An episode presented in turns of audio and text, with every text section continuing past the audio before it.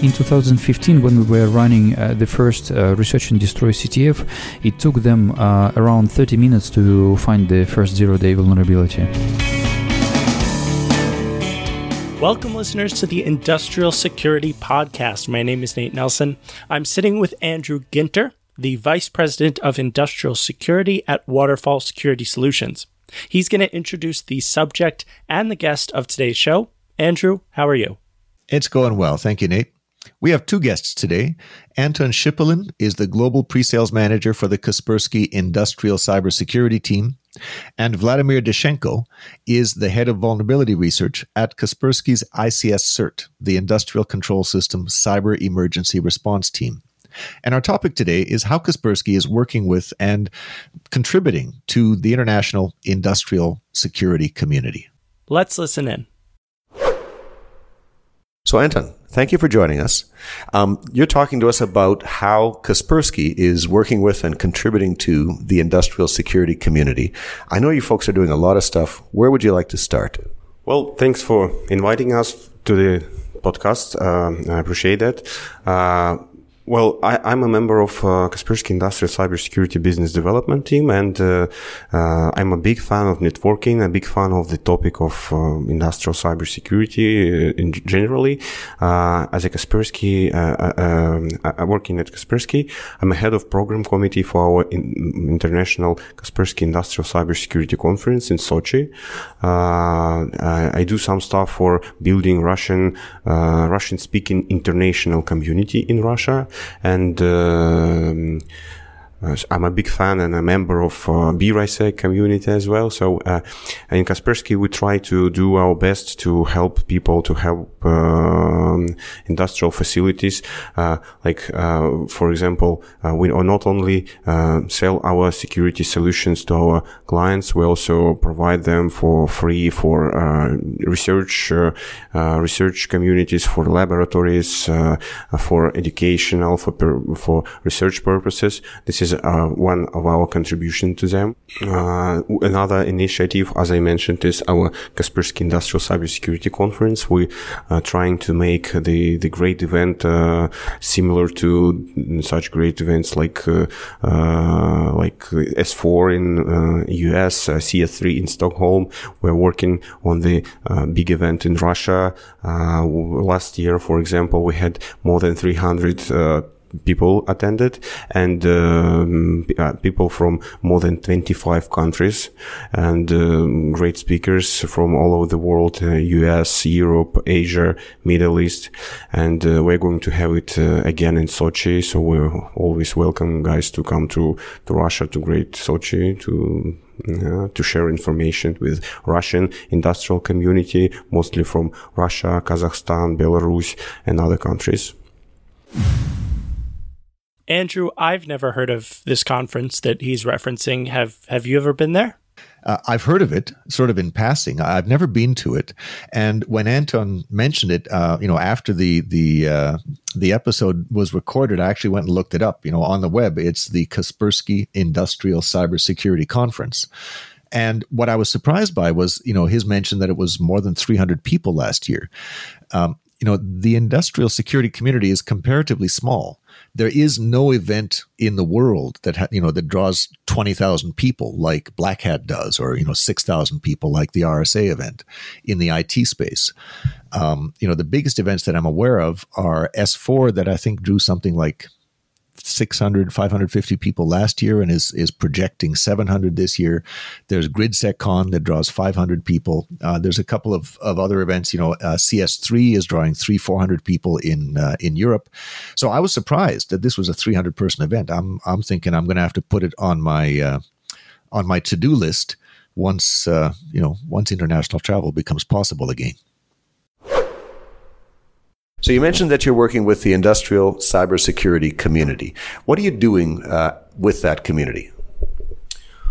Well, thanks for the question. Um, Russian Industrial Cybersecurity Community is an independent not-profit uh, initiative uh, on developing a Russian-speaking international community uh, on industrial cybersecurity. So the, the idea was to combine people together to to, uh, to share awareness, to share knowledge, to to to to, to do professional networking, to uh, develop market in general. So we started it uh, with several indi- uh, several individuals started it uh, three or four years uh, ago, we just created uh, several online platforms for, for information sharing, uh, just a Facebook group and Telegram chat. Uh, and then we uh, started to, to, to do the, the, meetups, informal meetups like Beer ISAC, the same in Russia. And for example, lots of people from different companies, not only from Kaspersky,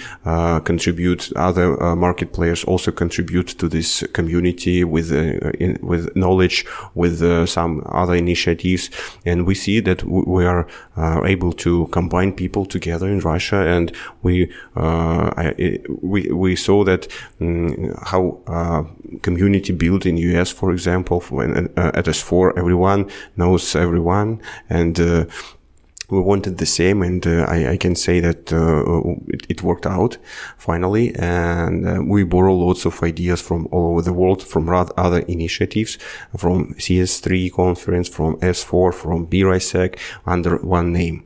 So this is our idea to to to make the professional club on industrial cybersecurity so, what Anton just said there reminds me of a recent episode that we did with uh, Derek Harp of CISA. That's right. Um, you know, he talked about getting started with meetups, which are face-to-face meetings. They're they're you know very informal. Um, he uh, you know he talked about uh, a nonprofit organization, which is what CISA is. Uh, you know, he talked about um, you know the the focus being networking and, and forming a community. So uh, yeah, I mean it's it's uh, it, it does sound very similar. Uh, for, of course, Russian language speakers. Uh, I mean, I would struggle in in that environment.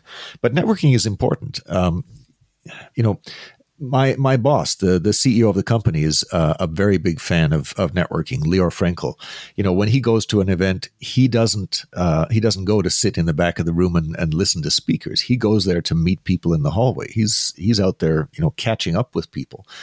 A lot of people you know new to the industry, especially very technical people, some of them are are are, are uncomfortable with networking, and uh, you know Waterfall sponsors a bunch of networking events uh, quite routinely at, at a lot of these these gatherings. The advice I give people when I invite them to a networking event is look, you've got an opportunity with, you know, a beer in your hand, you've got an opportunity to talk to people and and learn stuff and and see what's going on. So what I encourage people to do who are maybe alien to the concept is you know go in there um, you know find someone else who's standing around looking like a, a deer you know a deer in the headlights uh, doesn't know what is going on. Go up and introduce yourself and ask them questions. Ask these people um, you know so what what are you working on nowadays? What's going on?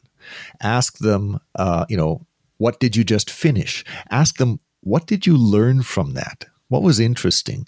Ask them what's coming next. Ask them why it's coming next to get some insight into decision making processes. And a lot of the time, you know, people they they're not comfortable telling strangers, you know, stuff that that you know is details of what's going on. But a question like "What did you learn from that?" Um, is a personal question. It's something that that people can answer, and when you when you uh, when you ask that question, when you get those insights, you learn what's interesting to other people. And, you know, what's interesting to other people might need to be interesting to you. You you get ideas. It's uh, you you develop contacts and you know you come away with insights. So this is the advice I give to people in these these networking environments. You know, networking is valuable. Use the opportunities when you have them. You know, start your own meetup, attend the the uh, the ICS meetups. It doesn't matter what language, and uh, you know, get out there and and you know start start getting introduced. I don't know, Andrew. The only thing that to me sounds more difficult than doing industrial security is having to walk up to a complete stranger at a social event. Yes, well, that's why you, you you you bring a little lubrication with you in the in the form of a beer. You mentioned the beer ISAC a couple of times. I mean, ISAC is Information Sharing and Analysis Center. Beer is beer. Can you talk about that? What what is that? Well, uh, great question. Uh, well, Beer is a, a again a not-profit initiative. It's kind of funny initiative for uh, connecting people together.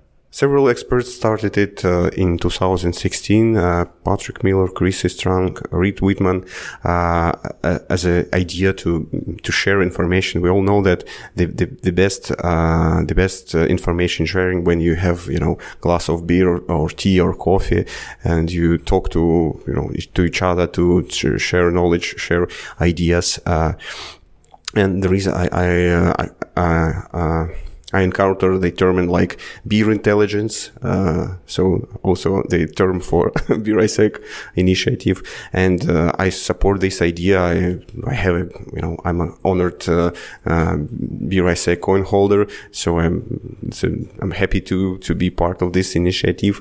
And, uh, as my, uh, personal, uh, contribution to the community. I created the um, created the public playlist for episode podcast on on uh, Listen Note service, where I combined uh, lots of great episodes from great uh, podcasts uh, under the Beer ISAC logo name. So it's my humble contribution to this initiative. So I'm always happy to participate and to promote this idea to to Russia, to other countries. So I've actually been to a beer gathering. It is it's not you know it's not a not for profit it's not it's not incorporated anywhere it's a very informal it's an idea it's a it's a convention you know it's a thing it's a thing people do it's a it's a name people use so um, you know i was at s4 uh, at the beginning of the year and uh, i think every night of the event. There was the official event, there was the official gathering, and then, you know, when everything official is done, there's this unofficial beer ISAC. And it's just, you know, nobody's rented space. You just sort of gather in whatever space there is. And there was a sort of a, a, dark, quiet space by the, the swimming pool in the, uh, in the hotel. And people gathered there. And you bring your own beer. Literally you go across the street to the beer store and you buy beer and you bring it back. Um, and you you open your beer and you talk to people. It's very informal. And you know the idea is information sharing and analysis centers are very formal mechanisms for sharing threat information sharing intelligence um, and the theory, you know, that the, the, the founders here, Patrick Miller, Chris Sistrunk, Reid Wightman, their theory was, you know, um, the best information sharing happens informally, not on the record. So this is an off the record way to to network and share information. Um, you know, Anton mentioned a coin. A pro tip when you come to the beer ISAC, bring a bottle opener because it's frustrating to go to the beer store, buy a bunch of beer bottles, and discover that you can't open the wretched things until you find a coin holder. Now, the coin, there's, I think there was something like a hundred of them minted, or there, there, was a fixed number of them minted. Uh, you know, far as I know, the founders here paid for these things out of their own pocket. They're they're lovely coins. They've got a, a you know a lovely beer ISAC logo on them, and they're not solid. They've got sort of holes in them. They're they're, they're sort of the logo is is uh, in relief and they're lovely things. And if you look at them carefully and you bring them close to a beer bottle, you go, this thing will open the beer bottle. They're actually a bottle opener. So, you know, they, these folks have been giving these coins out to people who are contributing to the ICS community, who are contributing to the informal beer ISAC community. So, Anton is a coin holder. Um, the, the the beer ISAC initiative uh, is again very informal, very unofficial. Um, you know, I asked as a vendor, can we help? And they said, well, you know, Patrick told me um, next time there's one of these events, uh, bring pizza. Okay, this is not an official sponsorship. There's no such thing. Okay, there's nothing official about this. There, there you know, you don't get to send up a, a, a booth with your logo, but uh, you know, if you want to bring pizza and grab a beer and go stand in the crowd, you know, we'd be grateful of that. You know, the word will spread that that you've brought the pizza, but there's nothing official about it. It's it's personal. And so, um, yeah, it, it's. Uh, I've been to a couple of them now.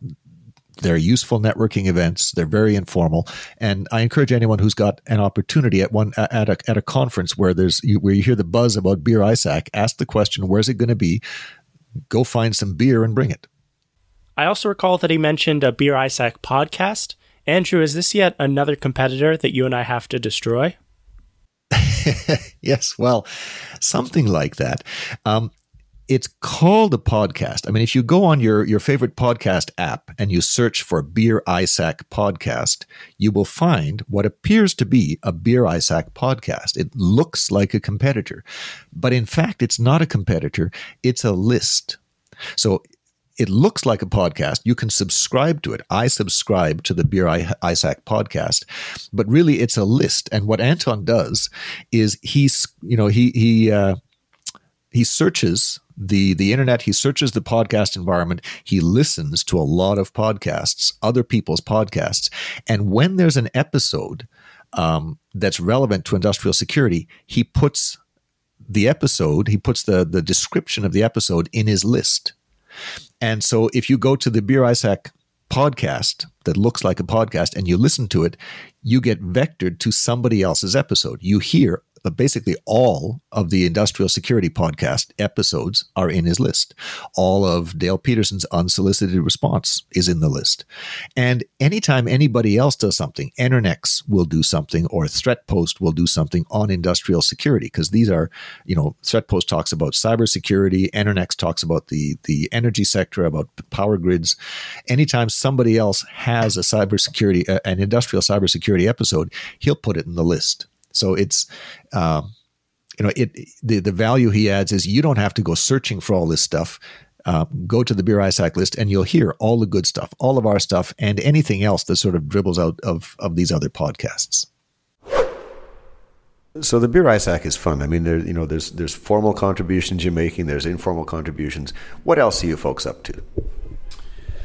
So, one of the main ideas that we are following right now is uh, global knowledge sharing, experience sharing with the uh, everyone around the world. So, uh, the main idea is to save the world, to protect the world, uh, and we believe that we can do it all together. So it doesn't matter like which company you work for, where you at. So you need to fight with the with the bad stuff, with the bad things.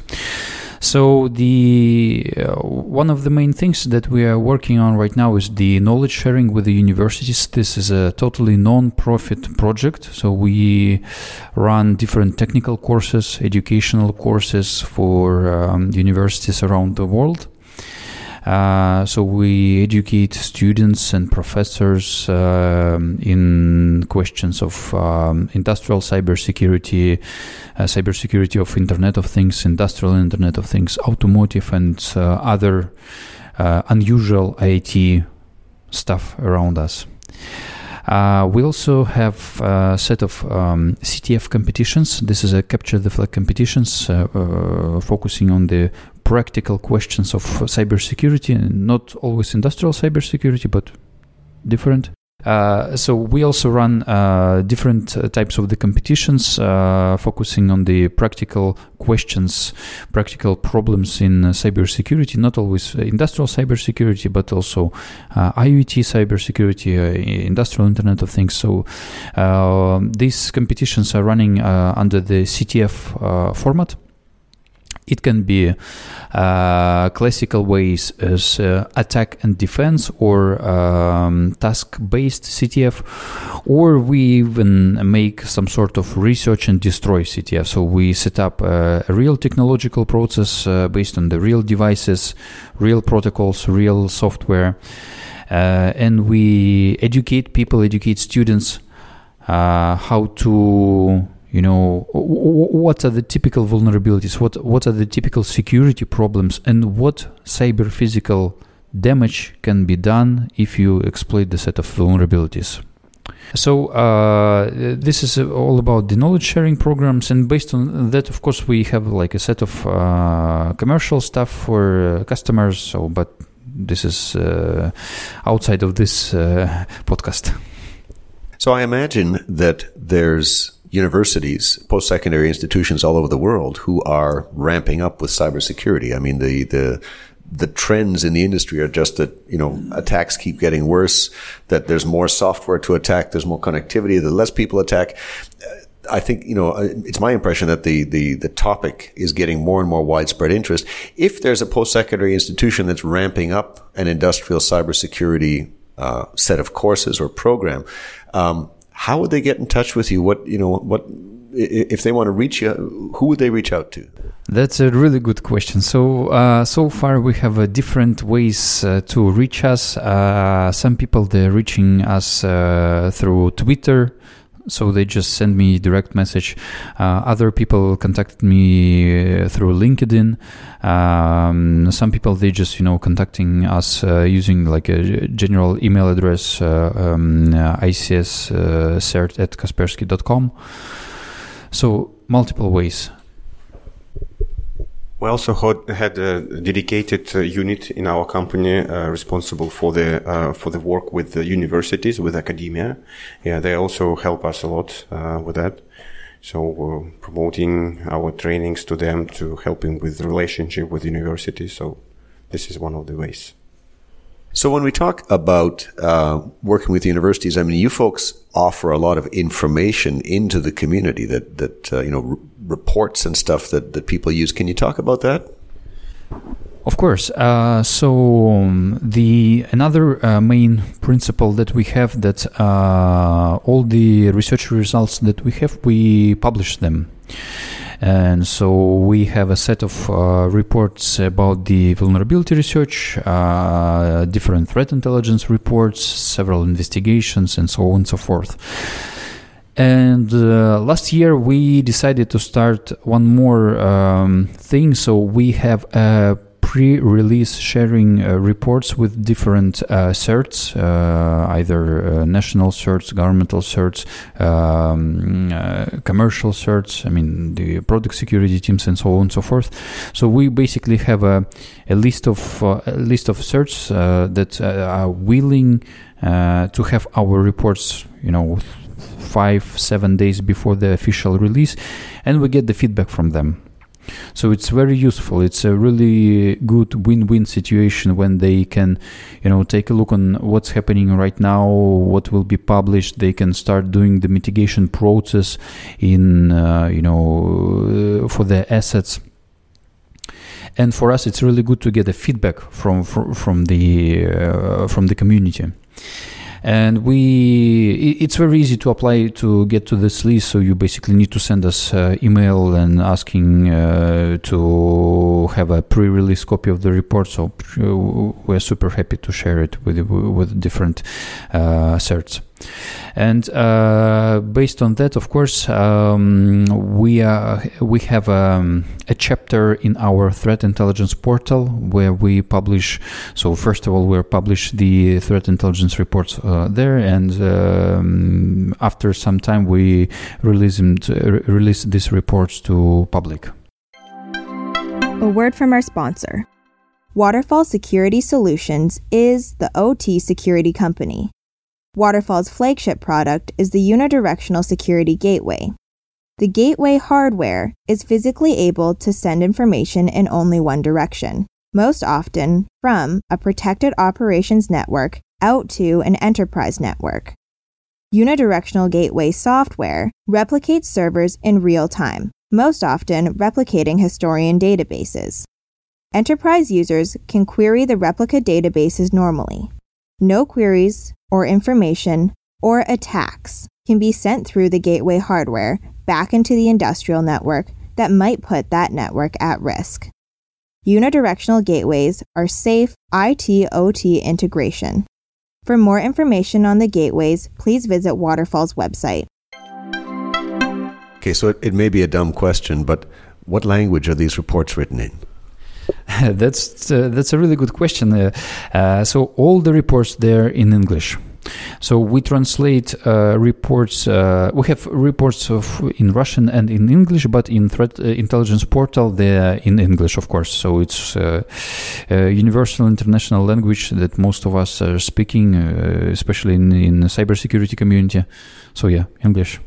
You talked about capture the flag as well. I mean, I know there's different versions of it at S4. There's pwn to own. There's there's sort of a, a um, you know, there was something that the Dale called capture the flag in the past. What what format do you use? So usually we use uh, three main formats, uh, two classical ones, as I mentioned. Um, the first one is uh, the um, task-based uh, CTF. So this is basically when different teams or individuals uh, they have different set of tasks, basically technical questions that they need to solve technical problems and after solving each question they have uh, answer basically and this is uh, a text line a, a, string and they submit it to the to the system and they can understand if the if it was a correct answer or not uh, the second um, type of the CTF is attack and defense. Basically, this is the CTF, uh, the competition when um, different number of teams, let's say four teams, they have the same base, the same, uh, let's say, um, a, a, a, fortress that they need to protect. Um, and they need to uh, identify what types of the vulnerabilities they have and try to exploit these vulnerabilities at the other team's uh, fortress. So this is a very interesting competition because uh, each team uh, they need to have their own services running and running uh, stable running. Uh, they need to protect, uh, you know, the fix the vulnerabilities and attack other teams. So it's a really good competition.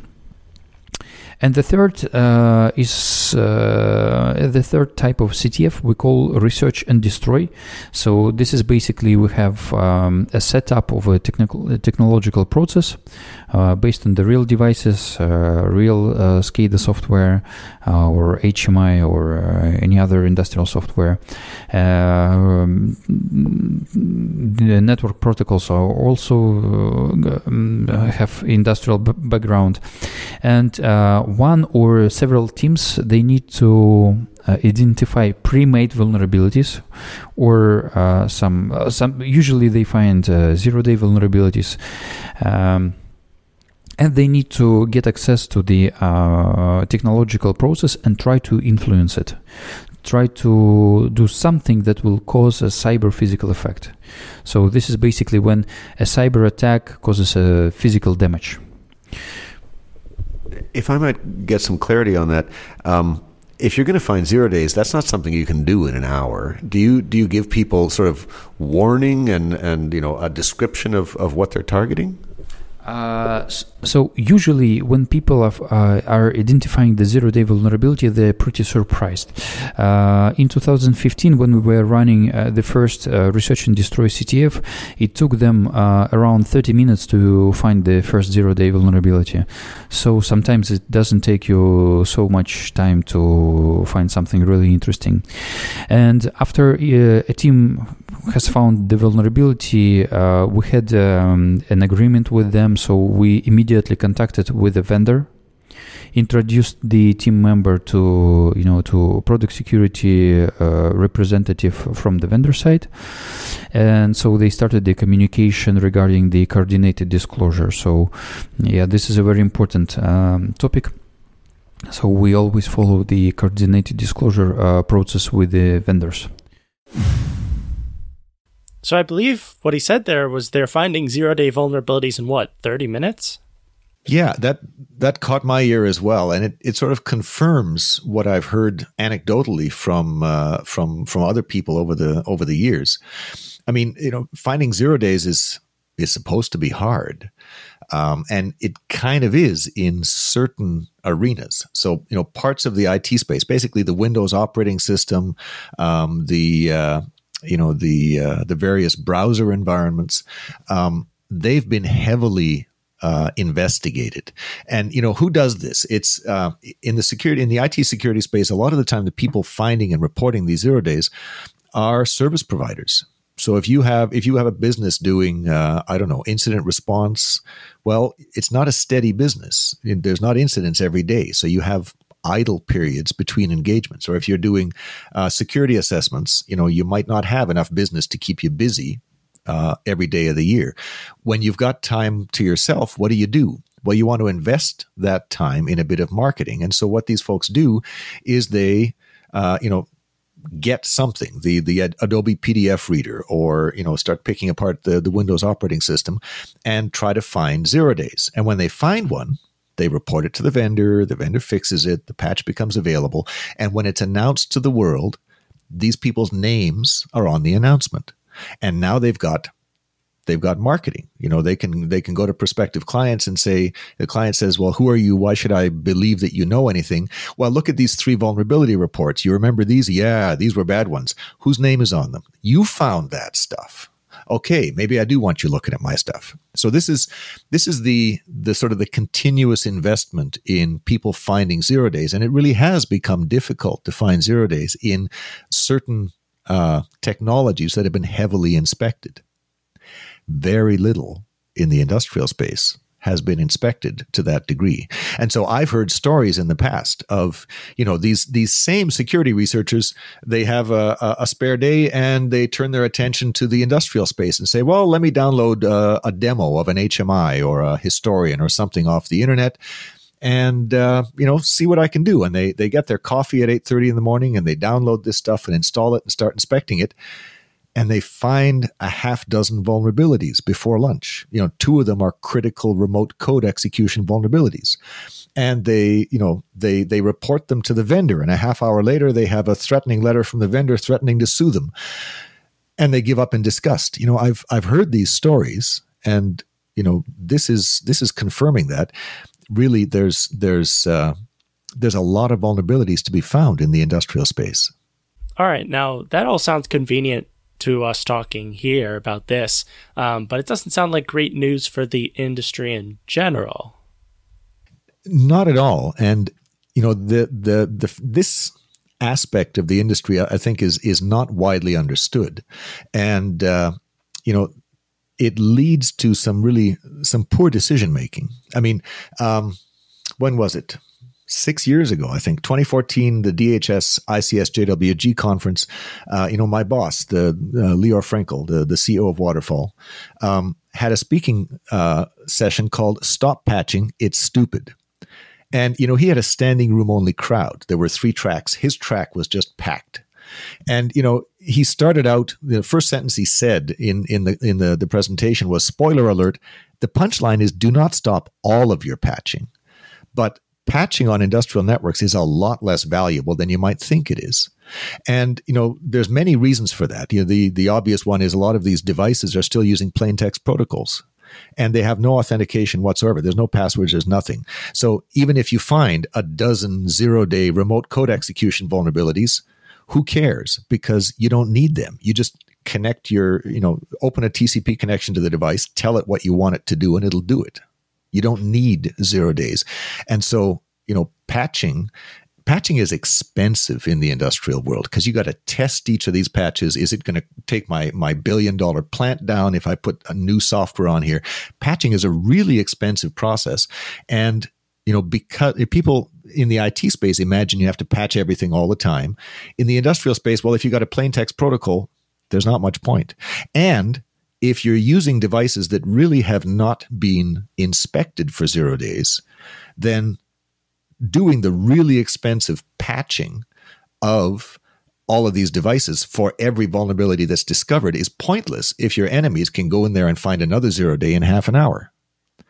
So the you know the what people do in this space patching is very expensive and less valuable than you might think it is. You've got to do a, a careful risk assessment. A lot of security programs start with perimeter protection you know harden the the outer shell because the inside is just intrinsically soft and uh, you know when when the IT folks are coming into the space, they will often start not so much with perimeter protection, but with monitoring, because then at least you can see a little bit of what's going on. You've got you've got so you know going in and trying to patch everything uh, is just is just hard and not terribly effective and so people have to use these other mechanisms to secure the, the industrial space this is one of the key differences between the industrial space and the IT space that is is very poorly understood Now, Anton, the other place that I've seen Kaspersky is in the Industrial Internet Consortium. I mean, Waterfall is active there. We've seen that you're active there. Um, can you talk about work that you're doing with the ISC and with, with other groups like that? Yeah, uh, we have a ded- dedicated team, uh, uh, analysts who are responsible for uh, participating in international standardization organization. This team is uh, under the Kaspersky ICS CERT team. So uh, they participate in uh, developing standards in ENISA, European uh, cybersecurity agency in industrial internet consortium iso uh, uh, in iec and other uh, organizations they contribute with the content with reviewing these documents so providing our expertise uh, our experience in cybersecurity to the to these uh, to these standards so, for example, uh, recently we contributed to um, a very interesting framework called Security Maturity Model. Uh, this is a totally uh, open source framework. Uh, we have participated um, in in creating this uh, framework with the, within uh, Industrial Internet Consortium. And basically, this is the framework that allows you to uh, to measure how much security do you have, and you can take a look on how are secured your processes how much security do you input in uh, creating your device technology uh, whatever you have. And um, our team we uh, provide uh, a consultancy consultancy services uh, how to you know be compliant uh, to this um, framework so I encourage uh, mm, all the people to take a look on this uh, very good thing. So it might be it might be very useful for vendors uh, to see how secured they are, how secured are the solutions, and actually it can be a very good, let's say, a killer feature on the market if they see that they, are, you know, uh, compliant to this framework. It's a good thing to have. So you mentioned eh, with the the security model, um, you are measuring the security of a vendor. What does that mean? Are you talking about the, the the processes the vendor has for product development, or are you talking about you know a, a source code review on on the, the, the a particular product? It's all together. It's a, a very comprehensive approach to see how secured uh, the vendors' processes, of course. Um, do they have uh, security coding practices if they provide the, uh, if they are following security development lifecycle, if there are any vulnerabilities in the um, in the devices, in the solutions, and the most important, how do they react on the vulnerability reports?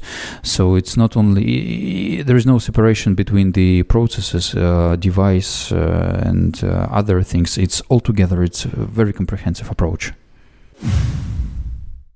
So, Nate, I wanted to um, add a, a, little bit to this. You know, it's it's great that Kaspersky is contributing to all of these standards.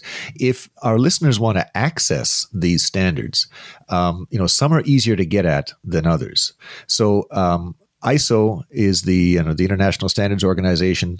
Um, you uh, you have to buy those standards, and, and they can be a little expensive for individuals. Now, organizations buy these things routinely. There are there are a few thousand dollars. You know, organizations can generally, uh, it, it, you know, each of them is is less than that, but you have to buy several of them, add them up. There's a set of them you, you have to buy to make sense out of things, and it adds up to a few thousand dollars. Um, the IEC, the International Electrotechnical Commission, uh, similarly, you have to buy their standards, uh, but they tend to be more standalone. So, you know, if you spend 200 bucks on a on an IEC standard, it, it kind of makes sense by itself. Um, ENISA, though, is the European uh, standards that they produce uh, less standards and more sort of best practice guidance. It's all free if you go Googling for that, and it's all available in the English language. Um, the Industrial Internet Consortium, the uh, the maturity model that that uh, these folks were talking about, um, it's free. Everything the IIC produces is free, and you can you can access it easily.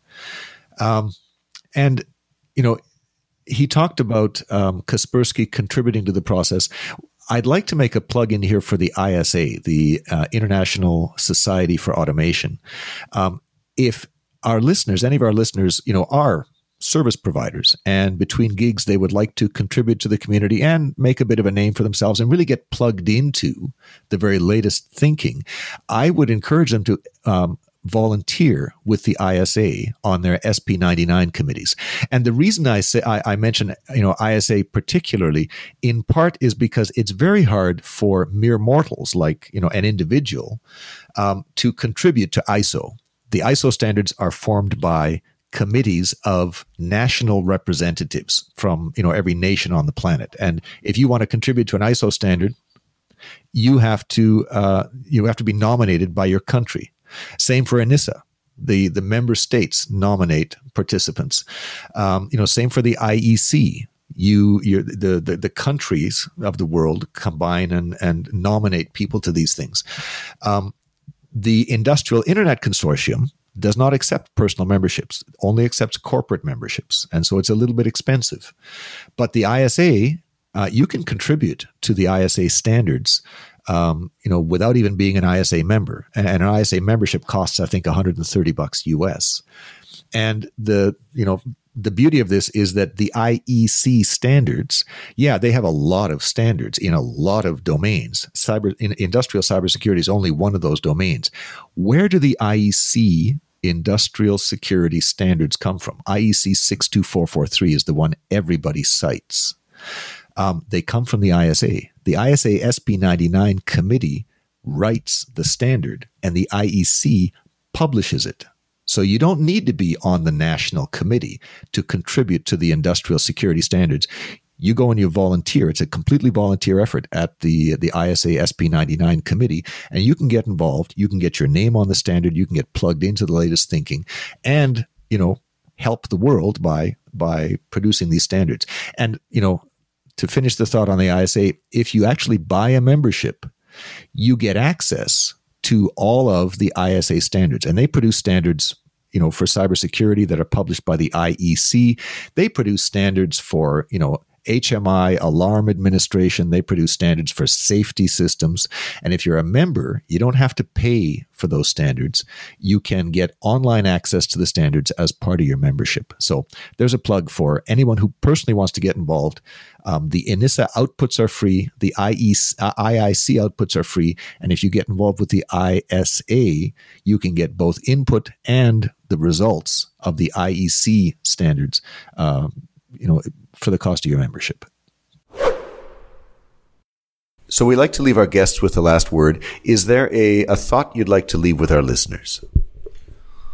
Well, actually, the main idea I would like to to say to listeners, you know, we have to, you know, we, we have to work together. We were we live in the same world. Uh, we, defensive people, have to be together, help to, to, to each other. It's the only way we can, you know, to build a safer, safer world, even with, even if we are, uh, despite we are uh, the competitors, we the the colleagues, we, we work the same you know direction, so we have to be together.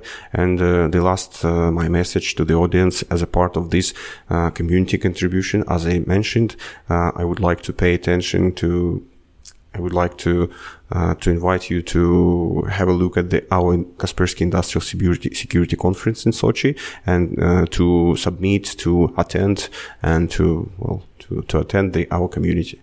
Thank you. Andrew, for a last word, you and I now are recording while social distancing, as is most of the world. Um, they just plugged their conference. Um, is it still going to happen? Uh, that's a good question. I looked on the website just now, and you know, at the time of this recording, it's still on. Um, you know, we we actually recorded this. Uh, you know, Anton's commentary here uh, a little while ago at the S4 conference, and you know, back then COVID was barely on on anybody's radar. So the the conference, you know, on the website is still on September second through fourth. Uh, it might still happen. You know, You'd think by now it would have been canceled if it's going to be canceled. It might be happening really for anyone who can still get to Russia. You know, for me, I live in Canada.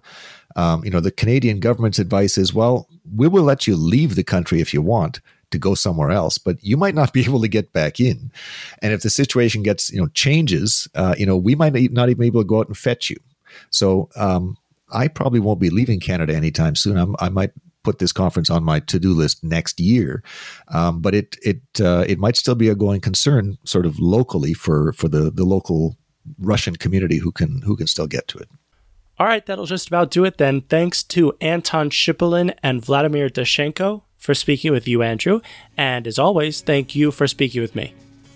Always a pleasure. I'll catch you next time. This has been the Industrial Security Podcast from Waterfall. Thanks to everybody listening.